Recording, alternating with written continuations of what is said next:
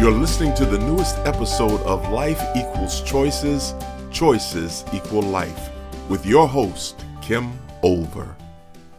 This is Kim, and welcome to the 61st episode of Life Equals Choices, Choices Equal Life. If you like today's podcast, be sure to leave me a review on iTunes and share this podcast with your friends on social media. Just don't forget to tag me at the Relationship Center or Instagram. Today I'm going to be talking with my friend Joe Santana, who is chairman of the CDO Power Circle, a research, training, and coaching association. Association members are diversity, equity, and inclusion leaders from well known companies that collectively generate close to three quarters of a trillion US dollars and employ close to 1 million employees. Joe is also the creator and host of the ERG Power Talk podcast and author of Supercharge Your ERGs. Currently, he's working on a book on how non technical leaders can govern automation and AI. Joe, thanks so much for being here. My pleasure being here. It's kind of strange now being on the other side of the table with you since That's you were right. a guest I- on my show. I met Joe doing an interview with him, and I thought, wow, he'd make a great guest on my diversity part of my show. So here he is. We have talked about a lot of things either in our interview when you were interviewing me or before this show. And I wanted to ask, where are we now in terms of the impact automation and AI are having on the workforce, workplace, and marketplace diversity, equity, and inclusion? What can you tell me about that? Yeah, well, thanks for that question. So I think that right now we're going through this sort of dangerous blind love stage with automation and AI. And I'll, I'll tell you what I mean about that. So essentially, I did a survey earlier this year. And when I looked at the results, I found them rather surprising. One is in the area of HR, they're just gobbling up new technologies. They're using technologies that are powered by AI to do things like read through resumes. That's not that new, but it's being used to a greater degree now than it was a couple of years ago. Using technologies to do things like determine who is a high potential in an organization, who has the ability to move up to the next level. Using technology to do things like set salary. How much money should this person be making based on the role that they have? And the work that they're doing and the experience they bring to the table and all the way down the line through the entire employee life cycle. In fact, there are technologies out there that are being prepared to actually take over much of the interviewing process so that not only will a bot pick the resume, but a bot will determine whether you get to see a human. And then another bot will determine how much you get paid and so forth through that entire life cycle. On the business side, same thing. Just a big upward curve of usage. In fact, organizations every day are just finding different ways to use technology to do things like keep up with clients, determine where they should be focusing their resources, what markets they should be pursuing, and so forth. Now, the speed of that adoption is certainly something that is surprising to some degree. But what's more surprising, and we were talking about this a little bit before we started the program, is this whole idea of how people perceive these technologies to be less biased than humans. So, one of the questions that I asked in my survey, the responses came back from HR leaders in about 74 different, pretty large organizations. And one of the questions was, What do you believe the impact will be on the workforce, workplace, and marketplace of the adoption of these technologies? Do you think it will make the workplace and the workforce and the marketplace more equitable and more inclusive, less equitable and inclusive, or you're not sure and it depends on other factors? An overwhelming number of people, 63%, said on the human resources side, in terms of workforce and workplace, inclusion and equity, that it would automatically increase because these were machines and they don't have human biases. They thought 70%, 70% thought the same would happen in terms of being able to service a wider market and have a positive impact on the marketplace. And the reason why that really stunned me is because nothing could be further from the truth. The fact is that these technologies, as you mentioned before we came on the uh, show, do have biases embedded in them based on who programs them. In some cases, they also get biases based on historical data and the historical data that's used to train them and the things that they pick out of that data and the assumptions they make. So, case in point, Amazon had an AI system that they were using for recruiting that they had to take offline when they realized that it was biased against women. And when they looked back to find out why, what they found was that they were using historical data. And 15, 20 years ago, they were not hiring that many women. The system, looking at that data as a model for learning what it should be doing and not doing, assumed that only men could be successful at Amazon. And so, despite all the stated efforts they had to increase their diversity and increase their inclusion, the system was basically filtering out women and only filtering for men because it erroneously assumed that what was a condition that just historically existed was actually a feature that it should be taking into account when it looked to select candidates for jobs. So I was talking about this to just to wrap this up a bit, I was talking to a uh, friend of mine who I was interviewing on another program, and he's a data scientist. And he said something that I thought was really interesting about this, the way he kind of wrapped it up. He said, You know, Joe, we are today with automation and AI where we were with social media 15, 20 years ago. So if you think back 15, 20 years ago, what were people talking about when they talked about social media?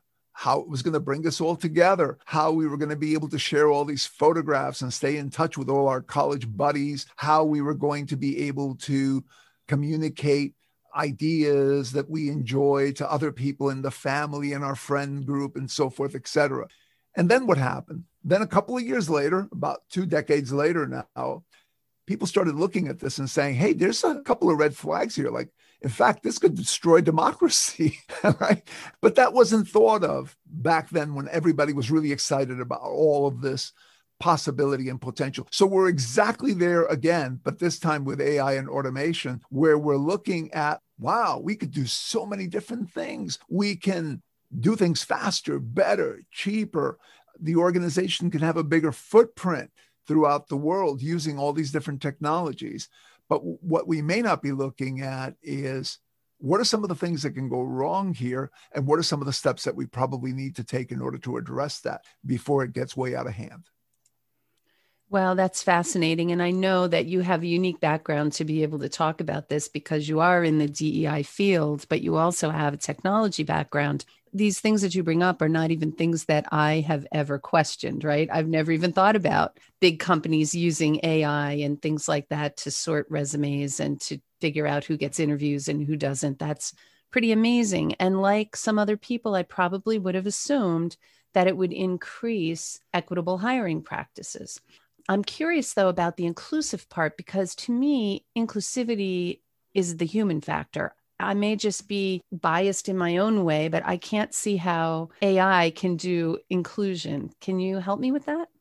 Yeah, sure. Well, interesting enough, today there are also applications that are being created in order to encourage inclusion or to encourage people to connect with each other. We know that we're moving away from having workforces that are all in one campus. So we're going to be relying more on technology to bring people together. We're going to be relying on technology to create those moments and create those opportunities for people that years ago might have been created by happenstance meetings in the hallway or people participating in a project that brought them into the same conference room. Now, where we get into a situation where maybe the technology may not, say, for example, help us to create more inclusion, is when something like this happens. So let me give you a quick example. More and more technology is going to be used in the next couple of years to the next decade to determine things like who should be on what projects, who should be on this project or that project. And it's going to be based on the technology determining who has the skill set or who has the ability to perform in that particular project. Now, the good news there is that more people will probably get into the pool of available talent for these projects because it won't depend anymore on who Joe or Kim know and who Joe or Kim call on a regular basis whenever they have a project that requires a certain skill set. We'll be able to go to a system that goes out and finds us people. But here is the other side of the coin. How the system determines what skills people have have a lot to do with the proxies that the system is using for determining the presence or absence of a particular skill. Traditionally, we've had situations where organizations, say, for example, are looking for someone to put into an assignment out in, let's say, South America that is going to be uh, leading a group out in South America. And what they'll do is, as a proxy, what they'll look for is have you worked in South America? Do you have that experience of working in South America? Have you been in South America? What it doesn't look for is do you come from that culture?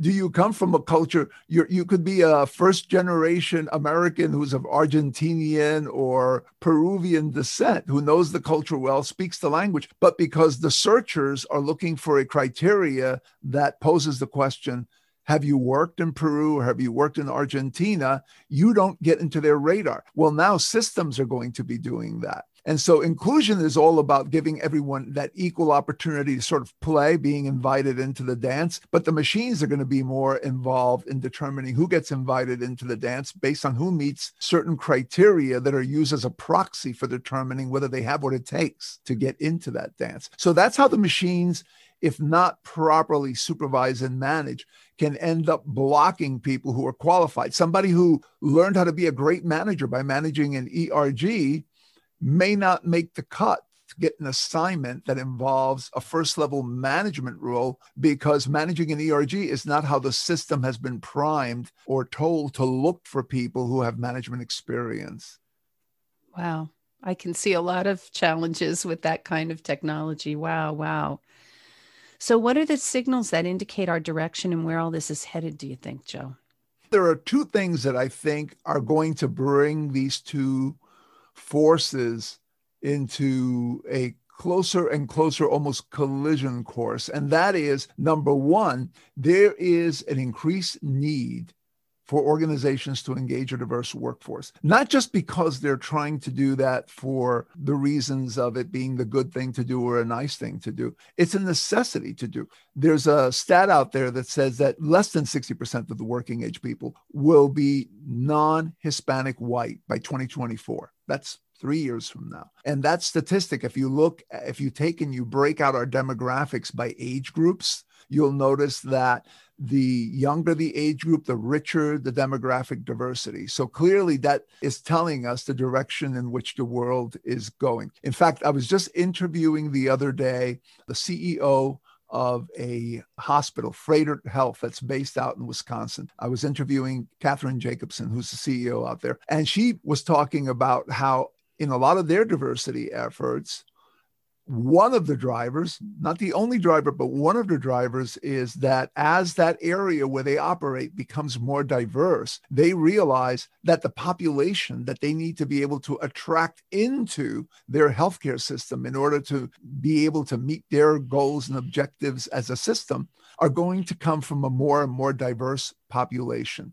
And again, that's just demographics. And that's not just in Wisconsin where she's operating, but it's all around the, uh, the United States and other countries. On top of that, another thing that's going to drive more diversity from the global stage is going to be the fact that technology, again, is making it possible for more and more people to work remotely.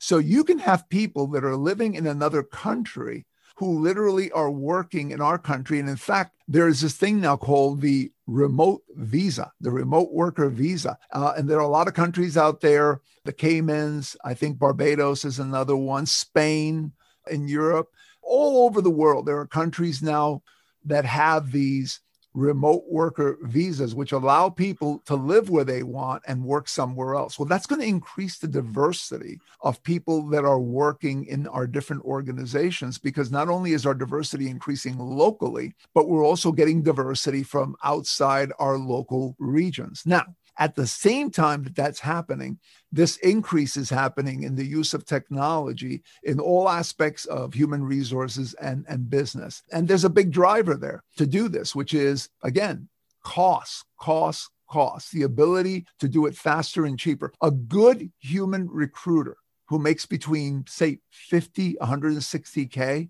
can scan one resume in about six seconds an OK AI can do 600 in one second. Oh my goodness. Yes. So it's very clear that there's no competition between that human when it comes to scanning and the AI. And AI can certainly beat a human hands down when it comes to that. So as companies attempt to become more competitive and to continue to grow their footprint around the world. They're going to hire more people. They're going to be hiring more people that are from diverse backgrounds, whether locally or globally. And at the same time, they're going to have these systems.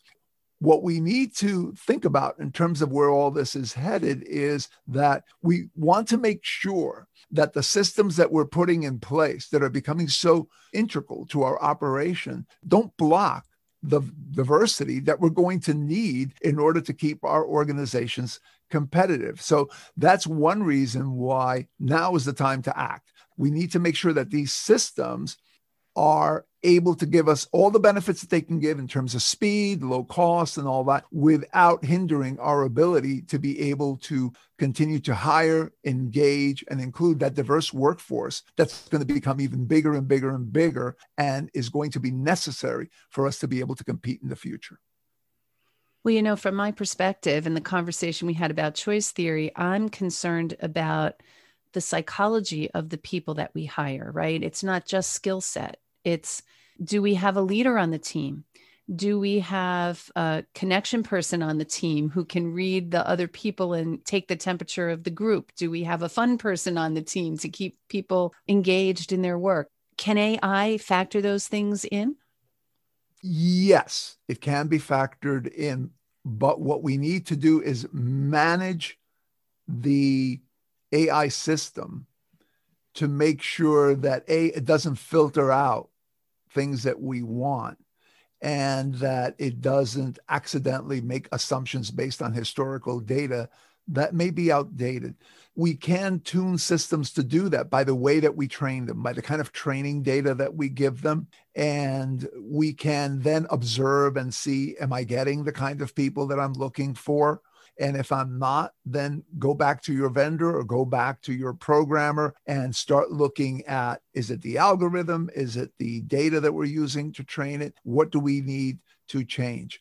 And whether it's diversity in terms of neural diversity, cognitive diversity, diversity of styles, diversity of you name the dimension of diversity the key to making sure that these systems don't filter out things that we need and we want is that we have to supervise them. We have to look at what they're doing because, in many cases, what they're doing is happening inside a black box. So we're saying, I need this. And then it goes in there, and based on an algorithm that was developed through learning data, it says, these are the people that are your candidates for this. Well, we can't just accept that and say, well, the God machine told us that these are the people that we need to look at. So that's what we're going to do. We need to question that and ask questions about well, does this batch of people does it represent what we're looking for? Does it have that breadth of diversity, whether again it's demographic, neural, or other cognitive forms of diversity? Are those there? And if they're not, then we need to go back and we need to tweak the system. But again, vigilance is the key. You can have a better result in terms of, of diversity, inclusion, and equity across all the different dimensions, but it requires human intervention, human action. A friend of mine and I were talking about AIs and humans in terms of working together, is that an AI is a lot like a child. It looks at the world with innocent eyes and it learns from what it sees. So, given whatever data you give it, it's going to make certain assumptions based on that data. And like a child, we would never leave a child watching TV 24 by 7 and expect it to grow up and to be a good, solid citizen that, uh, that lives a fulfilling and purposeful life. we would select. We would say, no, you can't watch that TV show, or no, we're going to curtail this a little bit. And it's the same thing with these systems. They're very, very fast and they're very good at what they do, but we need to be involved in the process of shaping them and maintaining their direction. I think it would greatly change the job of the chief diversity officers in corporations now. They're going to be supervising machines more than they are people, perhaps. Be interesting to see. What are the four possible scenario outcomes for organizations? I know you were talking about that earlier.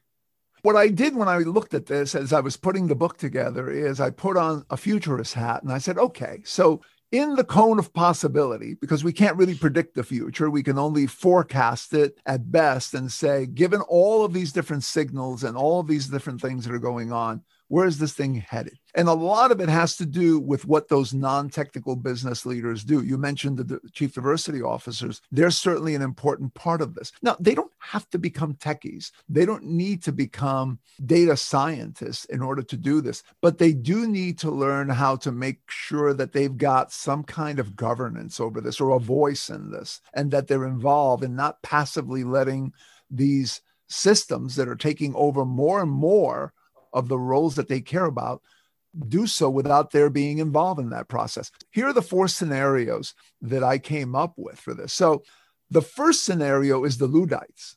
And as that name implies, these are the people that are not going to get involved. They're going to say, I'm not a techie. I'm not getting involved in this. And I'm just going to sit back and this is IT's job or someone else's job. Or maybe I'll get involved someday if it becomes really important and I start seeing that it has a big impact. Now, I would say that going out 10 years or so, these companies are going to have difficulty getting the best talent available because that talent's going to become more diverse and they're not going to be attractive to that talent and their systems may actually filter out that talent. Their salary costs may go up for sure because whenever you create an artificial constraint it's supply and demand. So if the only kind of people that you're looking for fit a criteria that's only 33% of the population, you've created an artificial supply and demand constraint. And of course, when you have that issue, you're going to have an issue in terms of servicing your clients. And I think that organizations like that, unless they're able to turn themselves around pretty quickly, are going to be the ones that are heading for their own extinction because they're not able to manage those two forces of the world has become extremely diverse, more diverse than it was before, globally and locally. And we need to make more use of these systems in order to be faster, quicker, and more nimble in the current competitive environment. So, my second group is slow laggards.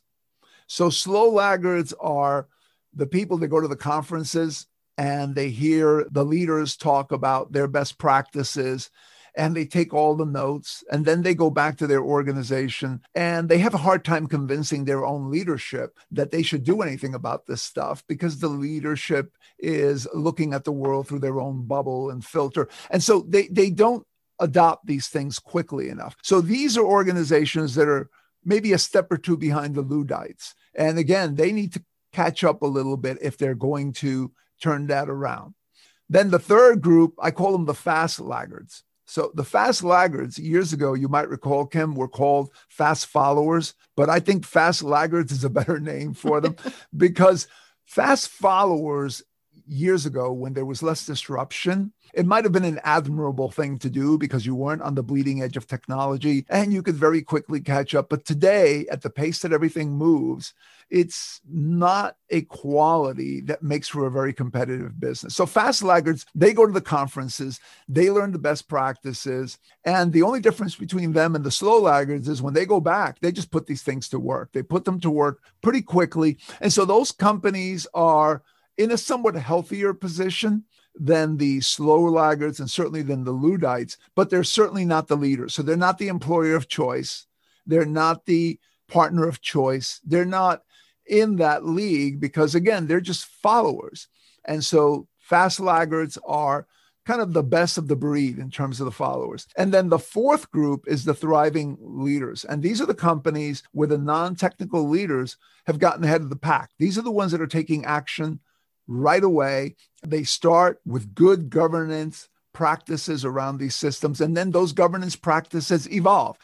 anyone who's ever done anything, started a business, or worked in a particular profession knows that when you start to do something early, you learn from the experiences you have. You're able to pivot as needed as the situation evolves. And those companies are the employers of choice. They're the partners of choice because they also have the people that they need to get the work done. They're not paying excessive amount in their cost of salaries and so forth. And therefore, they're able to be more efficient and more cost effective for their clients as well. So, those are the four basic scenarios. It's sort of from the dystopia to utopia, and then the two steps in between those two extremes that I see coming out as a result of the increase in diversity and inclusion that's needed by organizations simultaneous with the need for an increased adoption of technology in order to remain competitive.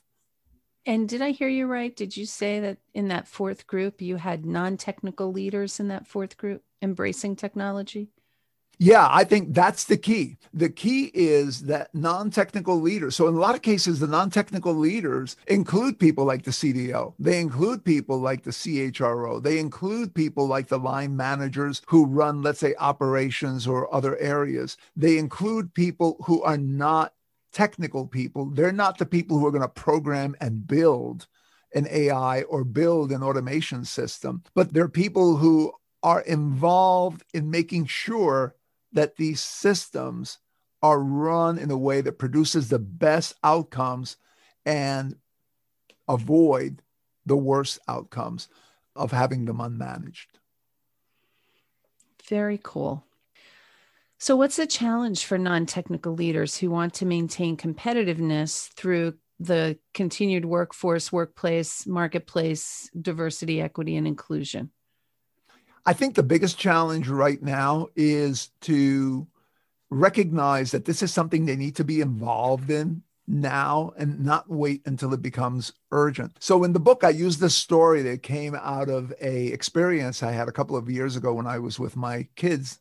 They were much younger and they were in the park and I was watching these kids play a game of tag and there were three of them. One was the pursuer and two were running and there was this fence that was up ahead. And one of the kids just happened to look up. Could have been luck or happenstance, but he just looked up and he saw that fence. And when he saw it, he poured on the speed. So he had that momentum going for him and he was able to sail over the fence. The other guy didn't see the fence on time. And when he looked up, by the time he saw it, it was like dead in front of him. He didn't have the runway to build up that the degree of speed that he needed to be able to clear it. And so all he could do is just start to slow down so he wouldn't crash into the thing and wait for the pursuer who, you know, with a big grin on his face knew he had him coming in and closing in for the kill, right? As I sat there and, and watched that at the time, I didn't think much of it. But years later, as I thought about it, I realized that there's a little lesson in there, as there is often in a lot of these little moments that happen in life. And that lesson is that a lot of times your ability to succeed at something, your ability to meet a challenge, often has to do not with what you do when that challenge is immediately in your face, but what you did way back when you had that opportunity to turn on the gas and start really running quicker or moving toward it quicker or addressing it. I think that for managers now, the challenge is to start picking up that speed now because it's not an emergency at this point. It will become one for sure in the next couple of years, probably in the next five years, 10 years. I would have said 15 years out, but after the pandemic, that seemed to become even more fuel behind increasing automation in organizations in the next five or 10 years. And if they wait until it's too late, they're going to have the same experience as the kid who saw the fence when he was almost on top of it. So you're basically encouraging people to be early adapters and not one of those either fast or slow laggers. You don't want that. Absolutely. What I think they should start doing is they should start becoming aware of what technologies are we using? How are we using them? How are those performing? And they should really look at these things in a critical way and determine whether or not these things are aligned with their overall larger goals as an organization, including those diversity, equity, and inclusion goals. Yep.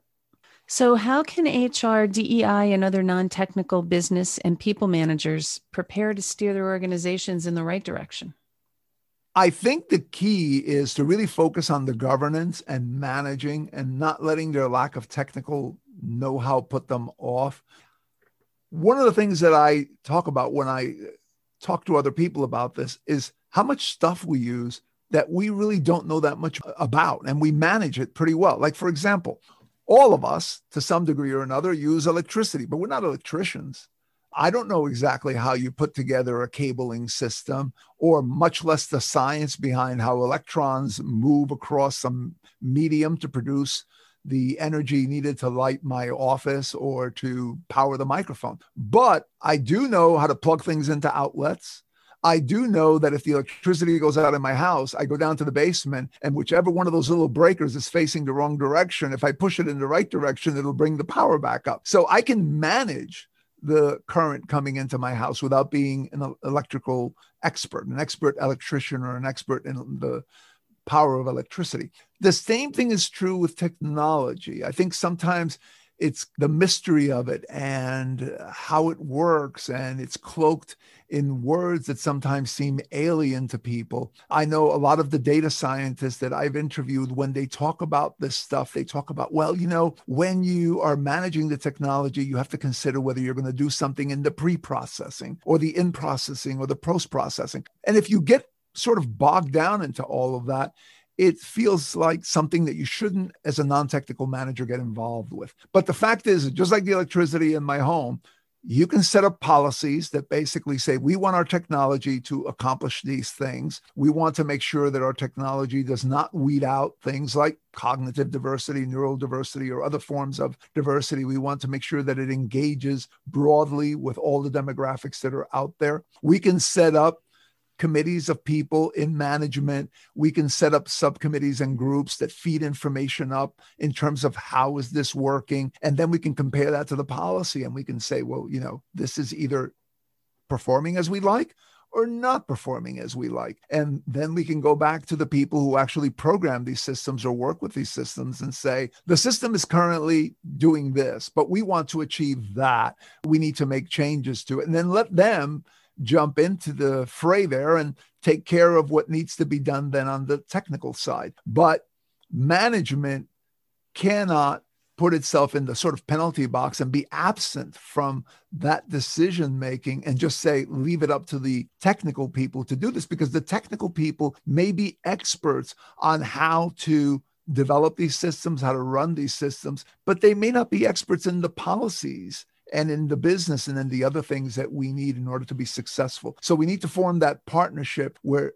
non technical managers step in and get involved to manage and provide governance, some level of governance to make sure that there's an alignment between the organization's goals and what these technologies are doing. And that's essentially what my book is about. That's what that book is primarily shaping up into. So the idea of non-technical people being able to say hear no evil, see no evil, speak no evil as it relates to technology would not be a good approach. No, that just lets evil grow completely unabated. So, one of the things that occurs to me as you're talking about this, as someone who does diversity training myself, who's going to manage all this diversity? So, you're going to hire all this diversity and you're going to bring teams together. Do you think that sometime in the future, you talk about putting on your futuristic hat, that diversity won't cause the kind of conflict that it does in the workforce today? Do you think that at some point, diversity is just going to be a part of what people know how to handle? Is that possible?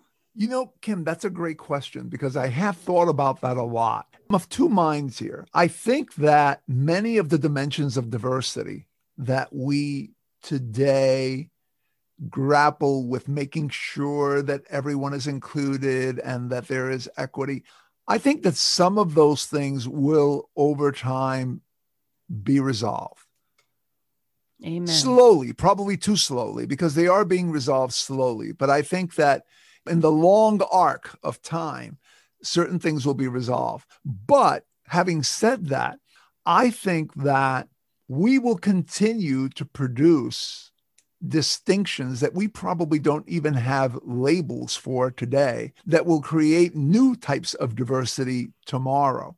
I think that contrary to what a lot of people I've heard in organizations say, business leaders that I've heard say, well, you know, one day we'll get all this together and then we won't have to worry about diversity and inclusion anymore. I believe that we may not have to worry about the kind of diversity and inclusion that we're focusing on today, but that as the world evolves, there will probably be forms of diversity that we're not even thinking about today that we will then need to grapple with in the future. So I think that people who are in this role, in this career, who are starting out, have a pretty safe trajectory that there's going to be a need for them going out into the future. It's just that they may be doing things that are slightly different. Just like people that started in this role years ago were looking primarily at gender and one or two identified racial groups. And then later on, there were other layers and other dimensions of diversity that were added on. That process is going to continue. Well, that makes a lot of sense. I want to give you an opportunity to share any last thoughts you might have with the audience before I ask you how to get in touch with you so my listeners can reach out if they want to. Do you have any last thoughts you want to share? I would say, in terms of what we've been talking about, the topic that we've been talking about, if you're working in a corporation right now, whether you know it or not, they're using automation and AI in their HR processes. They're using automation and AI in a lot of their business processes. And if you don't know about it, you should kind of try to find out what is going on. And you should try to find out if they already have efforts underway to make sure that these systems operate in an ethical, inclusive, and equitable way. And if not, perhaps you can uh, volunteer to get involved, learn more about them, and begin this process because I think this is going to become a critical process to ensuring that we continue moving forward with diversity, equity, and inclusion, especially as we head into what a lot of people are calling this digital golden age. Hmm. Well, thank you for that. And thank you so much for being here. I'd like to ask you how my audience members can reach you if they want to. And maybe you could give us some thoughts about that. Well, you already have one book, but when your new book might be out. Yeah. So my new book will be out in September. So I'm looking at the end of September. So it's a fall book. In terms of reaching me, the best way to reach me are the following one, LinkedIn. I'm on LinkedIn. So I'm Joe Santana on LinkedIn, easy enough. You can also access my website, which is www.joesantana.com. No spaces or anything. So www.joesantana.com. I'm happy to answer questions. I offer a lot of different free resources. Like, for example, I send out a weekly letter which contains a lot of articles and information about five or six of my favorite that I pick up in my research. I share those on a regular basis freely with people in the DEI space. So if anybody wants to contact me about that, that'd be great. Happy to add you to the list. Excellent. Thank you. Very generous, Joe. And once again, I just want to thank you so much for being here. And uh, I'm sure we're going to have more conversations in the future. So thank you so much. Thank you, Kim. My pleasure being here with you. I hope you'll join me next week when I'll be changing topics to mental health and choice theory and interviewing Jeff Steedman about successfully working through a life threatening illness using choice theory concepts. I'm looking forward to it. Talk with you then. This has been another thought provoking episode of Life Equals Choices, Choices Equal Life. To listen to past episodes, please visit our website at www.therelationshipcenter.biz forward slash podcast and remember to subscribe.